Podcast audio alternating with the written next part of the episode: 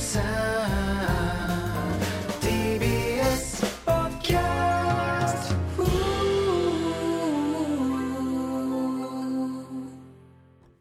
ラジオネーム量産型小早川。プリンスこんにちは。僕は今入院しているのですがある日リハビリを兼ねて病院内をしばらく歩いた後に広場で休憩をしていると少し離れた席に座っていた一人の看護師さんに目を引かれなぜか目が離せなくなってしまいました。すると僕の視線に気づいたのかその看護師さんがこっちに寄って歩いてきて僕の顔を見るなり小早川くんだよねと話しかけてきました。あまりに綺麗になっていたためか気づかなかったのですがその看護師さんは中学の同級生だったのです。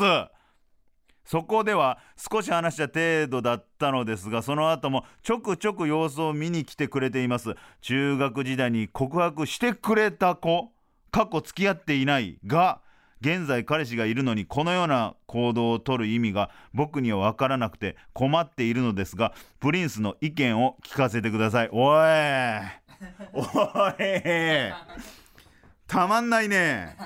ちょっと待って小早川。入院してんのまず。入院しててまあ歩く練習みたいなのしてんのか。なんか分からんけど。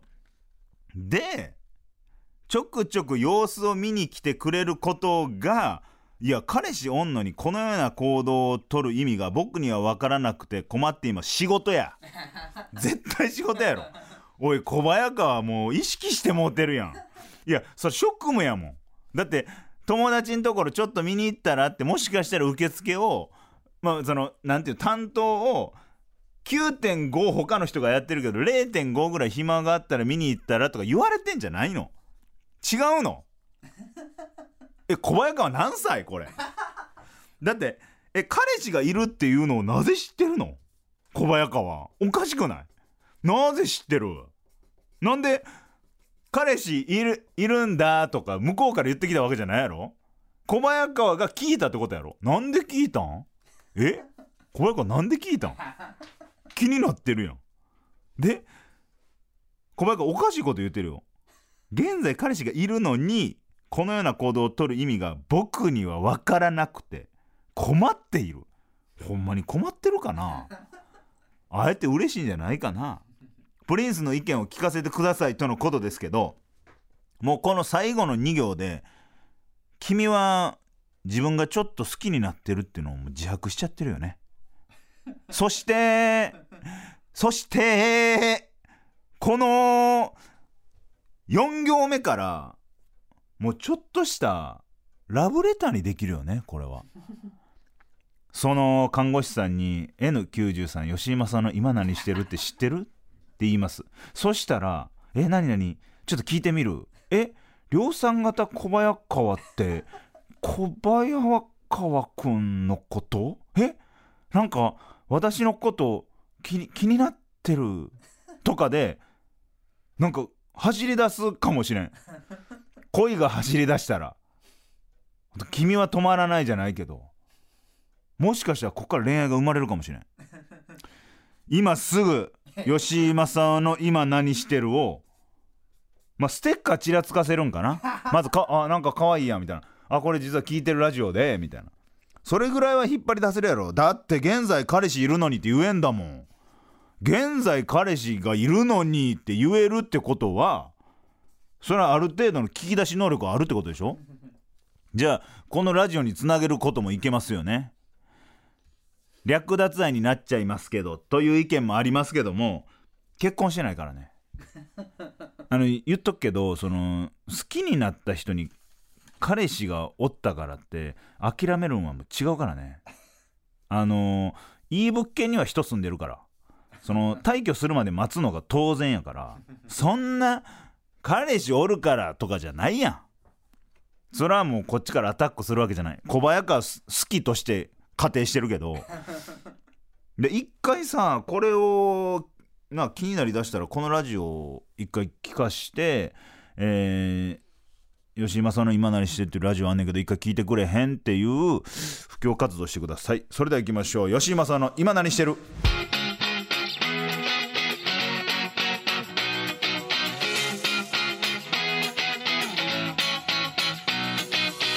改めまして吉井正夫です吉井正夫の今何してるは昨年コンビを解散し芸人としてリスタートを切った吉井正夫が再起をかけてべしゃり一本で勝負するノンフィクショントーク番組でございます。いやちょっとね先日あの台風大阪とか直撃したじゃないですか。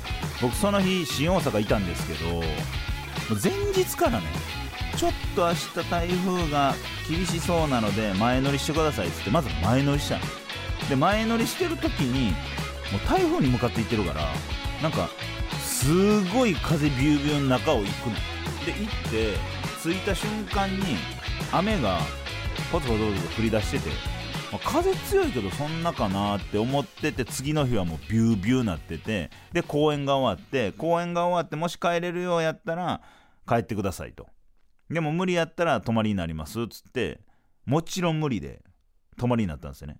でその日にもうビュービュービュービューなっててあじゃあ次の日に帰ればええやと思って次の日に朝一で地元の大阪があんま帰らへんからあの墓参り行ったの。墓参り行って結構なんかなんかいろいろごちゃごちゃなってるなみたいな思いながら、まあ、墓掃除してで新幹線のところ新大阪行ったらもう閉まってんねん。あのーパシャンと。でもう出れませんと。運休ですっつって。9時ぐらいに行ったんかな？9時とか10時ぐらいに行ってもう全然動かんくて。でそっから3時間ぐらいもう動かんくて。でその間にもうお土産買おうと思って。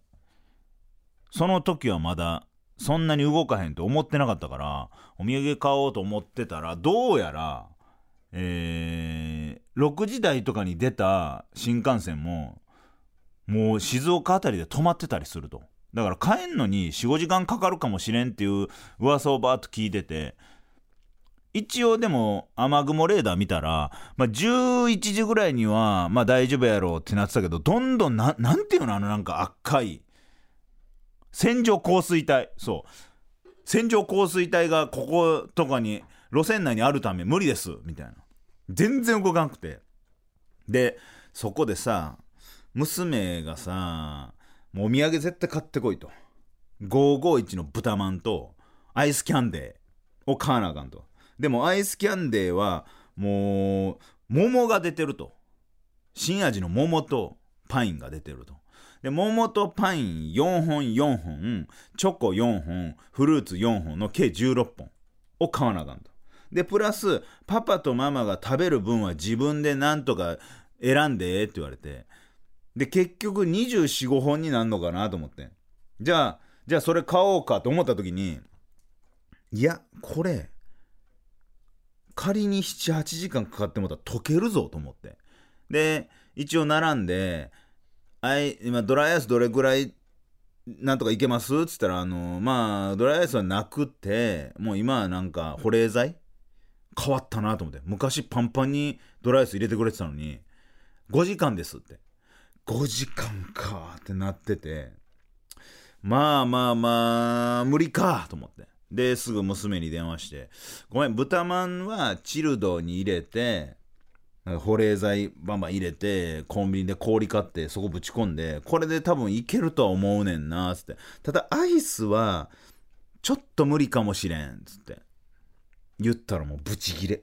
もうあのさ パパさもういいよ。持って帰れるじゃんそんなんつって。いやだから溶けるねんって。で溶けてじゃあぐちゅぐちゅになったの凍らしたらべちょべちょになるよっつって。そのねねちねち嫌いなねちねちアイスって言うんですけどその溶けたやつもう一回固めたらねちねちになるじゃないですか。でねちねちなるよっつって。ねちねちは嫌だっつって。なんでねちねちになんのっつって。いや溶けるからっつって。もうまマジギレ上の子が。溶かさないでよって。違う違う違う違う違う。ちゃんと俺じゃないやんっつって。だから奥さんがもうもうもう無理だからなんかネットで買おうっつって。ネット小豆が入ってんもんっつって。うち小豆誰も食べないもんっつって。じゃあママ食べるっつって。いや食べないよっつって。パパに食べさせたらいいじゃんっつって。いやパパ小豆嫌いじゃんっつって。でもそれは罰だよっつって。アイスキャンデー買ってこない罰だよって奥さんが言ってていや罰ってなんやねんって。罰になんねんやって。で結局あのー豚まんだけ。買うてて。もうえーそっから1時ぐらい待っててももう新幹線が動かへんの。えこれ大丈夫？って思いながら。でえー2時過ぎぐらいかな。にやっと新幹線乗れるってなってんけどそれもさ上辺してたの。できるだけ早いやつに上辺して止まってるやつに乗り込もうって。えーだから5時間遅れですみたいな。300分遅れみたいなのが書いてて。でもその今俺は10時の切符を持ってるけどこれを9時半ぐらいのやつに上辺せなあかんねん。それに乗るためには。指定席。自由席なんか絶対座られへんから。じゃあ指定席に変えてくださいって言ったらもうあちょっとないです。ないですってなって、えーここ唯一まだ来てないですけど姫路に泊まってるやつが10時15分だから10何分かは前に今持ってる切符よりも早くなるから帰れる可能性は上がると思いますよ。つってあじゃあそれに上辺してください。つって上辺したの。そしたらその上辺した切符がその新幹線あるやん。が運休になって急遽。で俺が本来持ってた切符のやつが続行になって。もう最悪最悪のムーブしてるってなって。で2時ぐらいに自由席の空いてるところもう何本も見送ってあここ乗れると思って乗ったの。乗ったらマジ動かへんねん。ずーっと。京都までこれ1時間ぐらいかかんちゃうっつって。で結果かかってて。で寝て起きてもまだ名古屋着いてないみたいなんでえー、6時間かけて東京に帰ってきてんけどこれケツがあったのよ。19時から六本木で収録があると。そこに絶対間に合わさなあかんけど。もう18時10分に品川の手前に着いたの。もう見えてんねん品川が「信号待ちです」って言われるの。で1時間半。1時間半信号待ち。ずーっと。でななんでこんなことなんの？みたいな。でこの出口のとこ立ってるやんか。そしたらさあの子連れのさ子がもうほんまぐったりしててうわかわいそうやなって思ってたらお父さんがさめっちゃキレんねん「あんだこれ!」みたいな何回も信号停止ですみたいな信号で今は止まってますね何回も言うからなんなんで俺止まんだよ！みたいな。で奥さんがもうややめてよやめてよ！みたいな。で子供はなんかおどおどしてて。ふざけんじゃねえよみたいな。お前当たってんだよみたいな。おこんな時にタバコ吸いに行くなよみたいな。もうさお前もう親ちゃうでそれ。お前子供やで。奥さんが2人の子供見なあかんから。うわ嫌やなあと思って。やっぱそういう人って靴汚いよな。靴汚いねんな。だから逆算できるよね。ちょっと靴汚い人はもしかしたらそういう人なんじゃないかなって思っちゃうな。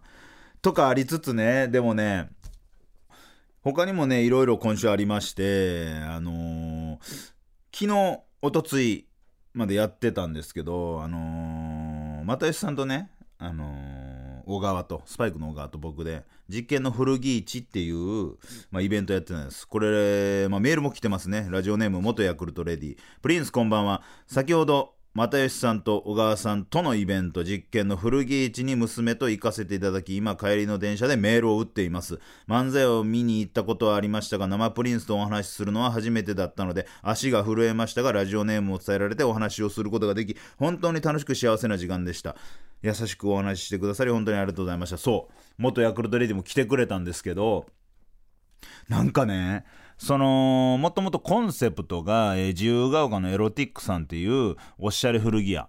ちょっとしたセレクトな何点かはセレクトブランドもあるんですけどほぼ古着屋でそこに私さんの YouTube の「渦」っていう古着屋を巡ったりする企画が一つありましてそこで僕と又吉さんが行ってたんですよね。でそこのお店がよくてで又吉さんがなんかできひんかなってずっといろいろ画策をしてたの。でその時になんかいろいろなんかできんかなーって企画を出してた時にあ3人で古着市みたいなことをお店にお店でできませんかねってお店の方に言ったらしいよね。であええやんええやんってなってでこの3人が普段着てる服とかチョイスした古着とかをバーって並べるねんけどまあ店頭にさ又吉さんが立つねん。で接客すんねん。いやすごいやんこれってなって。でまあでもそんな人来おへんと思うねんって又吉さん言ってるけどいや来ると。絶対に来るしで商品少ないでってなって。50点50点ぐらいしかなかったからいや2日で100点なんかすぐなくなると思いますよつって。単純に番組とか YouTube とかで着てる服がそのまま買えるんでしょつって。でそんな値段もつけへんしいやこれごった返しますよつって。そんそんなことあるかなつって。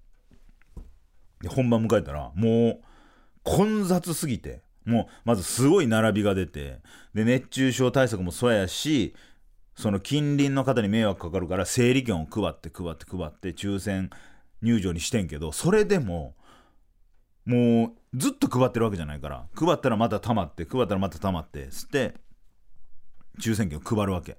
で、え1グループ、え30分。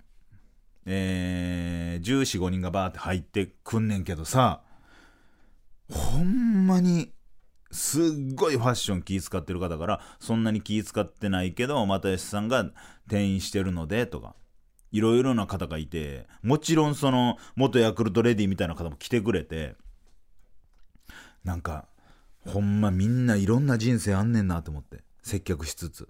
元ヤクルトレディなんか俺最初気づかんくて「あ元ヤクルトレディです」っつって「はあ?」ってなって。その なんやねん急に元ヤクルトレディって。ああーってなったら娘さん来てんの。娘さんも大きくなってて。大きくなっててって言ったらおかしいけど。大きくてマジで筒井声ぐらいあるんちゃう？大きいねん。でや元ヤクルトレディも筒井声ぐらいやねだから 身長一緒ぐらいやねであ娘とラジオ聞かせていただいてます。ああ知ってる知ってるって思いながらいやもっとヤクルトレディ下ネタ送ってたよな。とどどういうどどんな感じでやってんの？と。まあ今も多分聞いてて気まずいと思いますけど。そう。なんかええなと思って。あラジオせんかったら元ヤクルトレディとは絶対合わんかったしでこの古着市に参加せんかったらもう俺も会えてないわけやから。で他にもさそれこそ豆山市の先輩とかミュージシャンの方とかあなんとか見てますとかおっしゃってくれててもちろん又吉さんの関係者が大半やってんけどそのあ目当てで来てくれる人もたまにおんねんやと思ってすごいそれが嬉しくてで30分しかないから、まあ、服パーって選んですぐ終わりかなと思ったらもうほとんどもんが完売しててで、まあ、それをうまいこと処理せなあかんの。そこの情報を。で又吉さんがさ人見知りやねん。まだ。一番最初オープンの時にバーって人が入ってくるの。あ今回からスタート。又吉さんの企画。でガチャって人が入ってきた時に「あこんにちは」って言うじゃないですか僕も。で又吉さんも「こんにちは」って言うねんけどみんなが「え？いんの?」みたいな「又吉さんいんの?」みたいな空気になんの？で又吉さんをすごい迂回しながら服を見んの。でなんか挙動っててさ。でここのラックとここのラックとここのラックは又吉さんでここは小川でここが吉井です。で他は、えーエルティックさんのお店のものです。みたいな説明をバーってすんの。でもそれが途中からもうなくなっていくわけね物品。でそれほどやっぱ物が売れてるわけ。でなった時に何グループ目かで又吉さんがもうほんまに接客をあんましてなかった椅子に座ってたの。それも悪い意味じゃなくてちょっと何喋っていいか分からへんとか。すごい謙虚すぎて人見知りやから俺なんかがファッションのこと言っていいのだろうかみたいな。いやそうよ。そんなそんなこと言い出したら俺もそうやから。でもジョイさしたいやんか空間を。でみんながさ最初あ吉井さんが普通に接客してるんだみたいな。あどうもどうもみたいな。ほんで曲がった瞬間に「えー!」みたいな。悲鳴を上げんの「わあ私さんいる!」みたいな。でずーっと椅子にソファーに深く座って頭をこうやって下げてんの。何回も同じ動きしてんの。そしたらなんかこじゃれたお姉さんとお兄さんがバーって出てきて「うわ吉井さんいろうわ又吉さんじゃん」いや置物じゃん。ってまずいじられんの。そのずーっと頭下げてるから。いやそのいじられてるやんってなって。でそっからバーって又吉さんのこといじったりして接客をするようになったの。ほんだらもう全員思いを吐露すんのよね。いや実は九州から、まあ、出てきてるんですけど放送作家になりたくてとか。あそうなんやつって。あとラジオ聞いてますって。実はラジオ業界入りたくてつって。あの筒井護衛と豆山氏はどうやって TBS に入ったんですかとか。いやなんかあれらしいよみたいないろいろこうなんかつてとかなんかいろいろあるんじゃない？みたいな。ふわーっともう分からんようにして。であのーボスいるじゃないですかつって。あの吉田さんのこと多分ボスボスって言ってるの。俺俺言ったっけ？ボスって。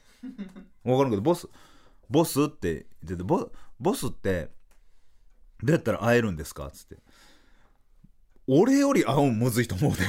そのどこにおるか分からんから。でそれって雲の糸掴むようなもんやと思うねん。その人からしたらえーその人は四国かな？四国からこのイベントがあるって出てきてイベントのためにやってきて又吉さんの本に感銘を受けてこんな感じのことやりたいんですって多分言いたかったと思うね。で俺の目の前上吉井さんにも実は会いたくてラジオとかこんなんこんなんしたいと思ってて今すごく聞いてるんですみたいな話をしてくれてまあ大人ええやつやなと思いながら親身になっていろいろ聞いてたの。そしたらやっぱ共通することがあって夢持ってる人ってめっちゃ悩んでんねんな。って。でそのさ当たり前やと思うね。夢ないことに悩む人はおるよ。それはおるけど夢持ってる人ほどなんかもうそんな細かいこと気にすんのって思っちゃってん。僕は。なんかうーん繊細なんかな？又吉さんのお客さんっていうのもあるんか。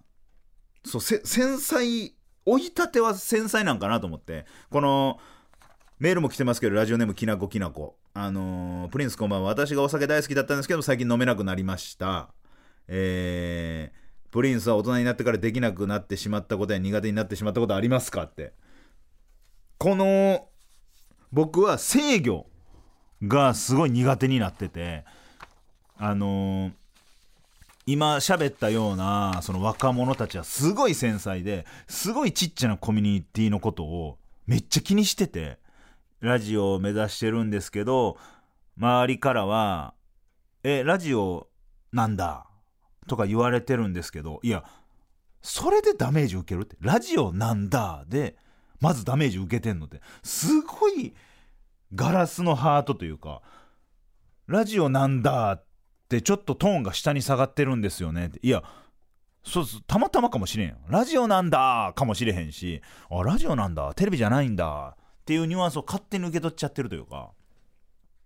でラジオかっこいいしな。別に。テレビの方がかっこいいとかもないし。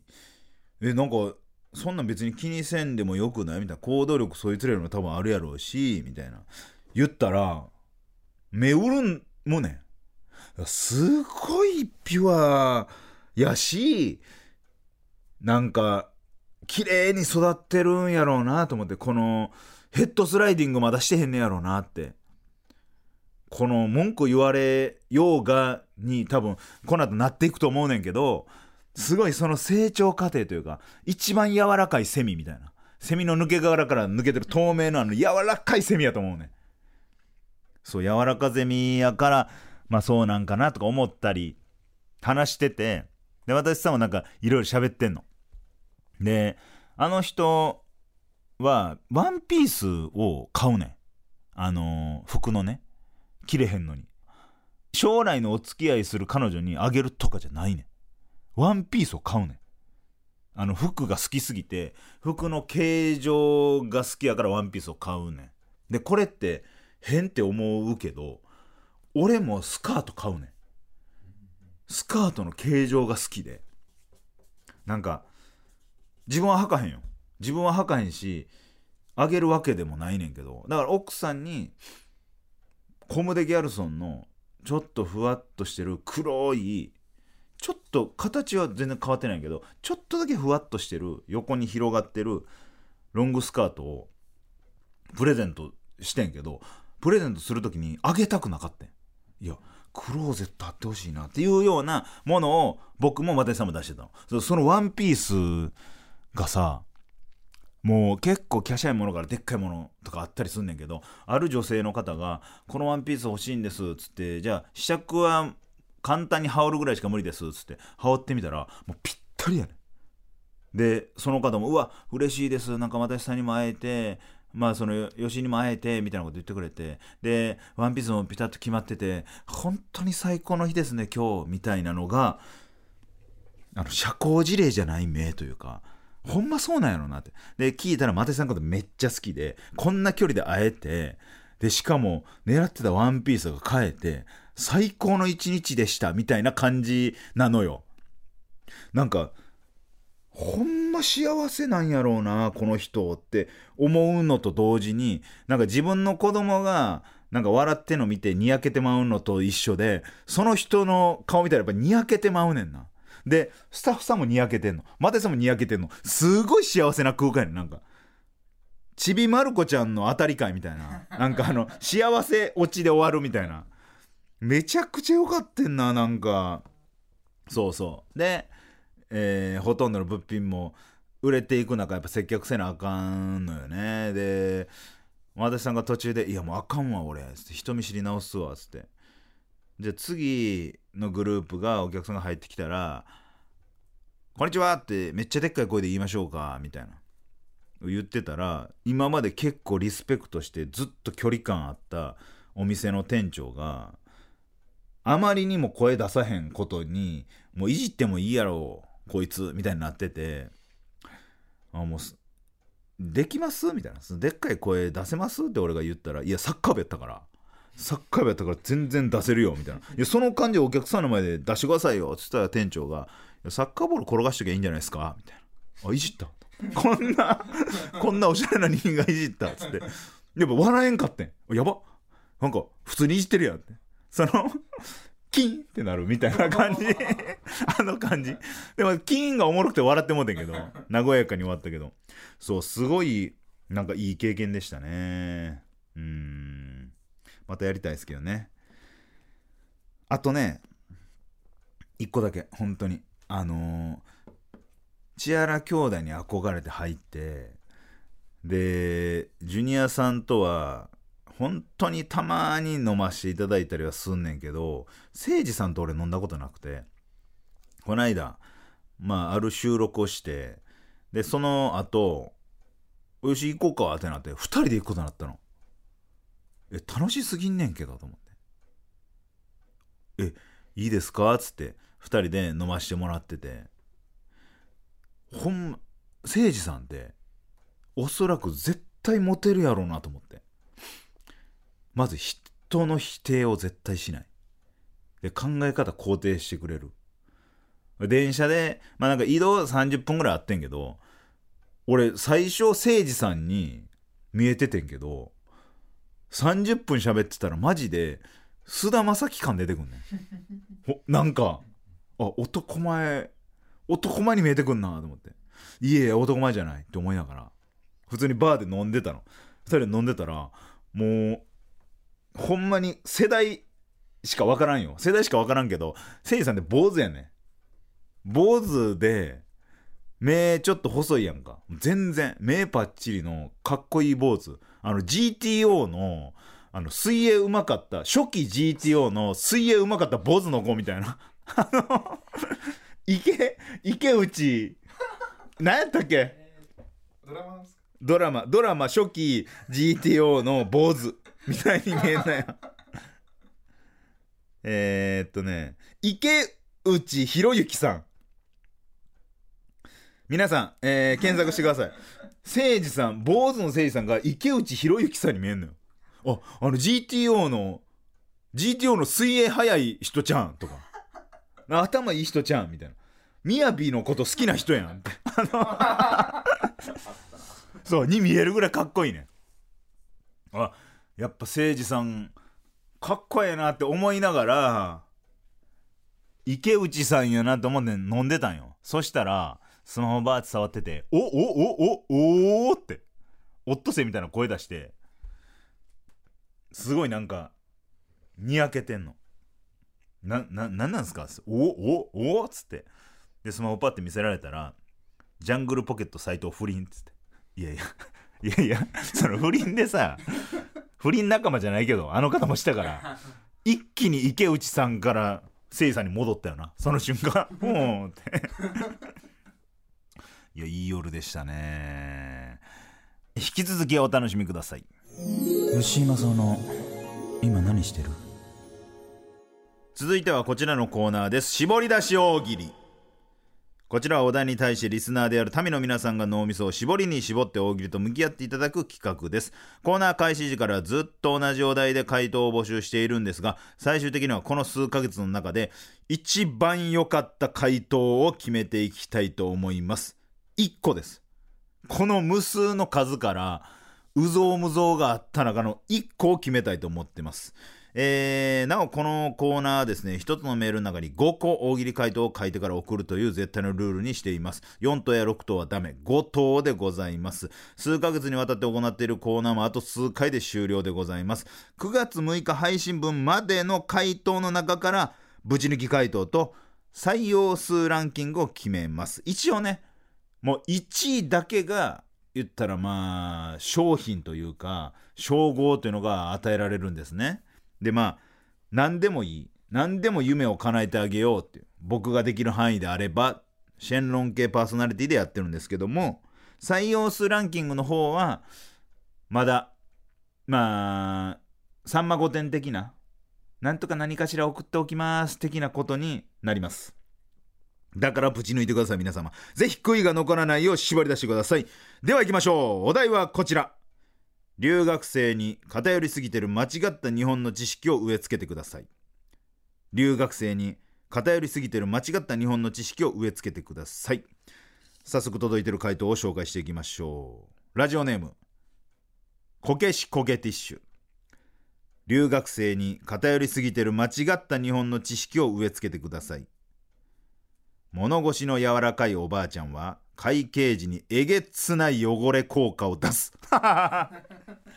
汚れ効果っていう？汚いね。もう 5, 5円10円のね。5円玉10円玉。でその柔らかいおばあちゃんにはもうこ決まってないから。いい偏りですね。えー、続きましてラジオネーム。ミートカーソルは広め。留学生に偏りすぎてる間違った日本の知識を植え付けてください。広瀬香美ですら最近はいろんな番組に出てるのに加藤晴彦はいまだにゲレンデをさまよってる。いいな。これはいいよ。加藤晴彦また出てきましたね。そうやな。広瀬さんはもう出てますもんね。いろんなところ。春彦だけやな。えー、続きましてラジオネームピーチとシナモン。留学生に偏りすぎてる間違った日本の知識を植え付けてください。水曜日のダウンタウンに憧れすぎてるディレクターはすぐに捕まる。これわかるな。履き違えてそうやもんな。憧れすぎてるから。憧れすぎてるやつはもう履き違えてるからな。えー、続きましてラジオネーム形状記憶老人。留学生に偏りすぎてる間違った日本の知識を植え付けてください。ひったくられたクワマンのセカンドバッグは巡りに巡って今都内に生息するヤドカリの背中に背負われている。いやだいぶだいぶいったな。ヤドカリもだいぶわらしべやな。えー、続きましてラジオネームチクチクのちくわぶ。留学生に偏りすぎてる間違った日本の知識を植え付けてください。翔英は生まれた瞬間目の前に消火器があったので今でも消火器のことを両親だと思っている。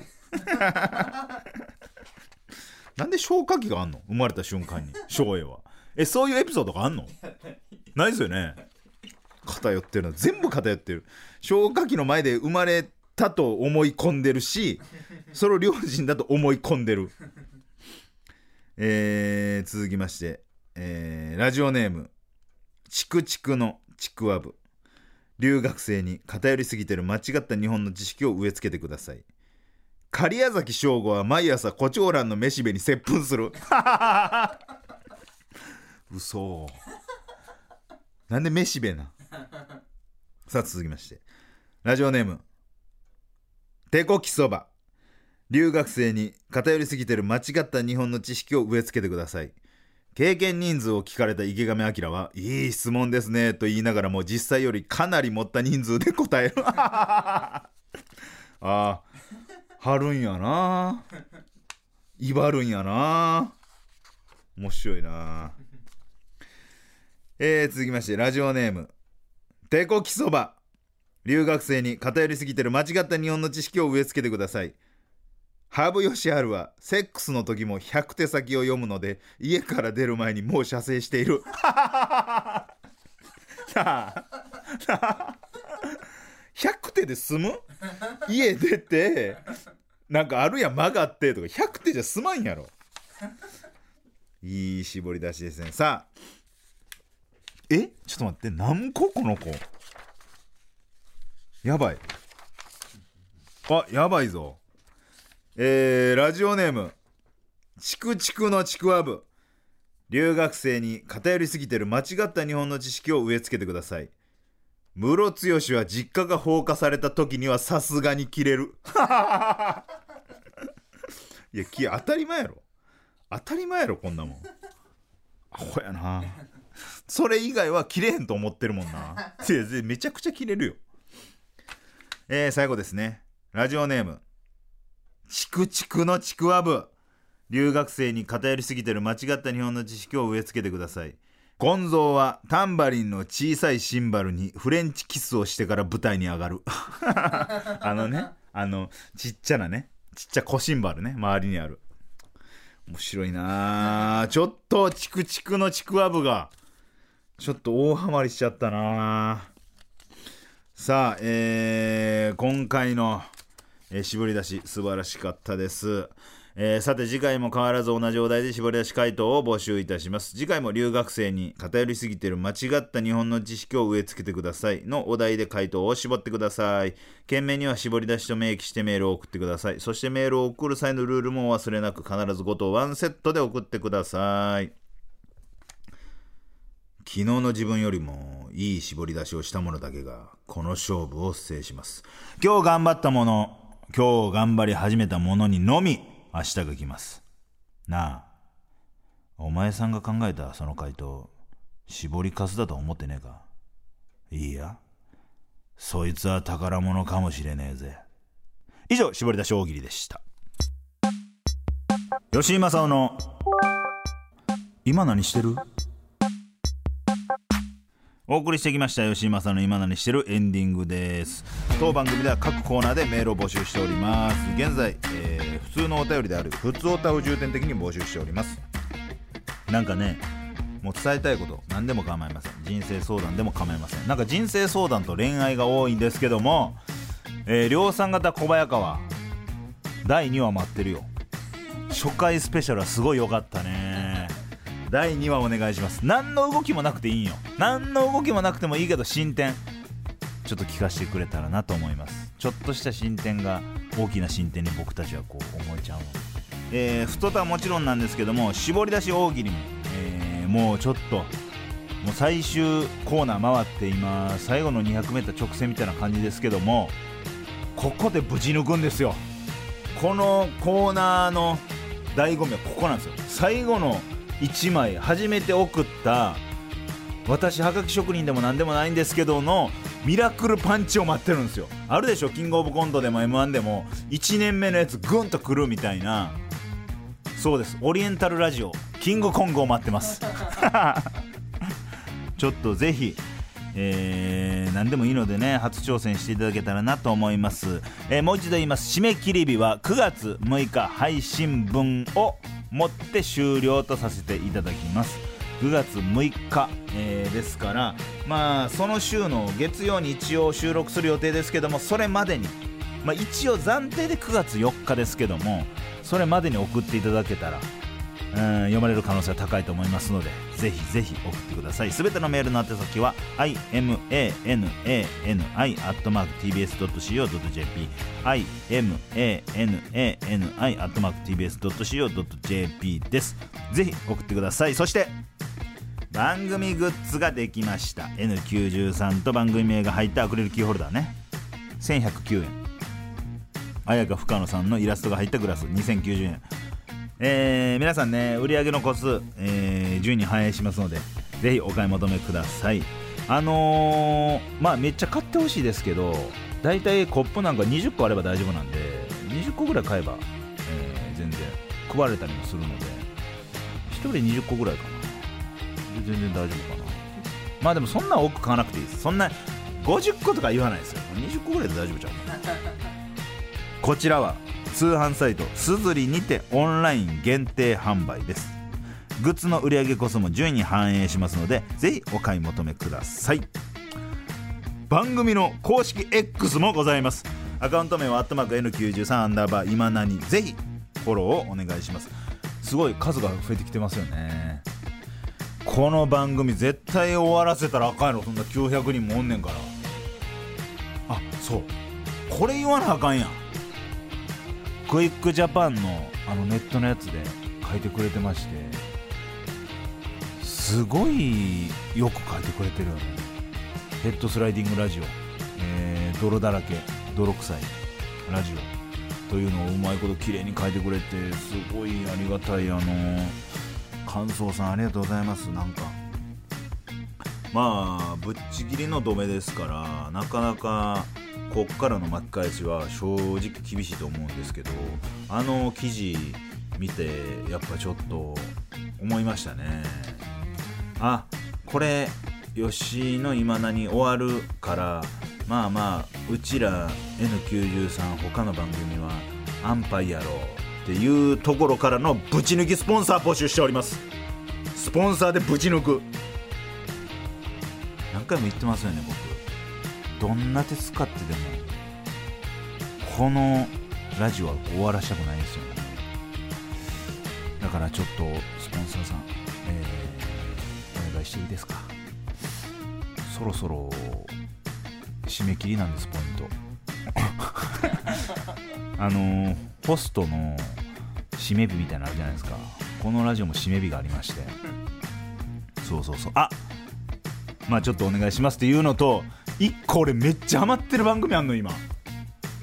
あの YouTube やねんけど「不屈のジェシー」っていうホストの YouTube やねんけどめちゃくちゃおもろいの。不屈のジェシー。まああのロミオとジュリエットロミオジュリエットロミジュリって言われてる有名なホストクラブがあるらしいよね。そこの分店みたいなのができたの。そこの方々が言ったらなんかねひょ俺表現わからんけど都落ちみたいな扱いなのかな。そのロミジュリってところがもう一流店らしくてそこの不屈のジェシー組はちょっと左遷じゃないけどトップグループじゃないんかな。うん。でもこっち側で頑張ってくれよって。でも力ある人ばっかり。もうポストで言ったら顔がかっこいいしおしゃべりもできる。で住みます芸人的な扱いではないんよね。住みます芸人は自分からじもう自分で行くってのあるけどこれはなんか言われて行きましたよみたいな。このね不屈のジェシーがおもろすぎて俺バチェラーと不屈のジェシーで過ごせてた正直。このね不屈のジェシーっていうのはまずあのジェシーっていうねあの沖縄から、沖縄出身の沖縄弁バリバリのホストさんがいるの。その方がもう、まあ、ワンピースのルフィみたいねもう仲間をめっちゃ大切にする。でそれに対して経営方針が伴ってなかったりマイナス面が多かったりする時もあるの。それをゾロみたいな感じでもうズバズバ言う。めちゃくちゃかっこいいひろゆきみたいなもうちゃんとこれは間違ってる。イエスノーはっきりしてるリクっていうホストさんがいるの。でその方はもうナンバー2みたいな。これリクさんがすごい魅力的やねん。これマジで見てほしいねんけど例えば内勤の人レジをやってるアキトさんって人がいんねんけどそのアキトさんがなんかね最初の方はだらしないのよ。でリックさんがめっちゃキレんねん「いやお前さだらだらすんなよ」みたいな。っていうのもリクさんはめっちゃキレてんの。めっちゃキレてるけどリクさんが正しいねだってさホストクラブに来た女性がねそのホストのために誕生日ケーキをサプライズでその渡してたと。でそれを時間になったら持ってきてほしいってなってたのにお会計ですってなった時にホストに言うの。リクさんにあのーごめん実は内勤の人にケーキをちょっと渡したんだけどタイミングで持ってきてほしいって言ったんだけどって言ったらリックさんが「あちょごめんね」っつって「あアキトちょっと来いよ」みたいなななんでこんなことすんだよっつって。めちゃくちゃ詰められんの。めちゃくちゃ詰められる。もうこれ言い過ぎちゃうかって。思ってまうねん。でも全然正しいこと言ってる。何にも間違ってない。でアキトさんはもうちょっと途中からやめますみたいな。でその時にジェシーがさいやアキトさんが本当に、え必要だしナイキンさんこんなに頑張ってくれるナイキンさんは必要だし。で僕たちは必要としてます。でリクさん的にはさそれは思って言ってるから。これは良くないよって。思って言ってることが傷つけてしまってあやめるってなったんやっていう流れ。に一応編集所は見えんの。で俺からしたらリックさんがすごい。いや完璧やんリク。って思うねんけどアキトが辞めるってなる。でも最悪やんってなってんねんけど結果ナイキのアキトさんはこの戻ってくんのよ。やっぱりやらせてくださいみたいな。そこからのアキトさんの成長内勤としての。もうどんどん仕事ができるようになっていって今アキトさんとリックさんがもうそのチャンネルで1周年記念かなんかで対談してんの。最初やったら考えられへんことよ。それがあなたたちまだまだ見てないですよね。チャンネル登録者今4万人ぐらいなんですけどこれとんでもないチャンネルになるよ。俺は言わへんけどいろいろあんの、えー伝説のカルマ会とかね。ちょっと見てほしい。カルマっていうホストがいんねんけど本当にもう客を金だと思ってるみたいな振る舞いから人間になっていくんよ。その魂を吹き込んだのもリクとジェシーなのよね。たまんない。俺だからめっちゃホストクラブ行きたいもんここ。めっちゃ行きたい。で今面白いのがポイントを今やってんの。ポイント制の対決をやってんの。リクチームとか。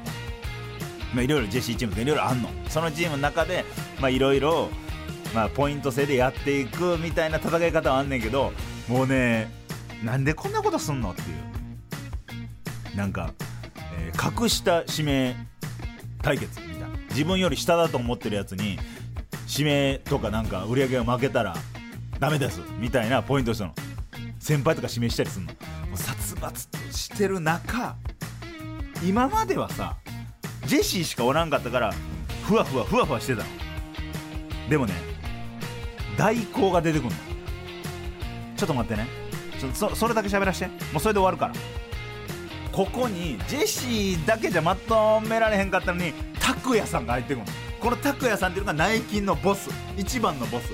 その人が全部をまとめていくでロミジュリの、えー内勤の人でめちゃくちゃ癖が強い人がいるの。リクさんがちょっと揉めた時に謝りに行ったら「なんだお前」みたいな。全然違うねん。ジェシー側の店とロミジュリって。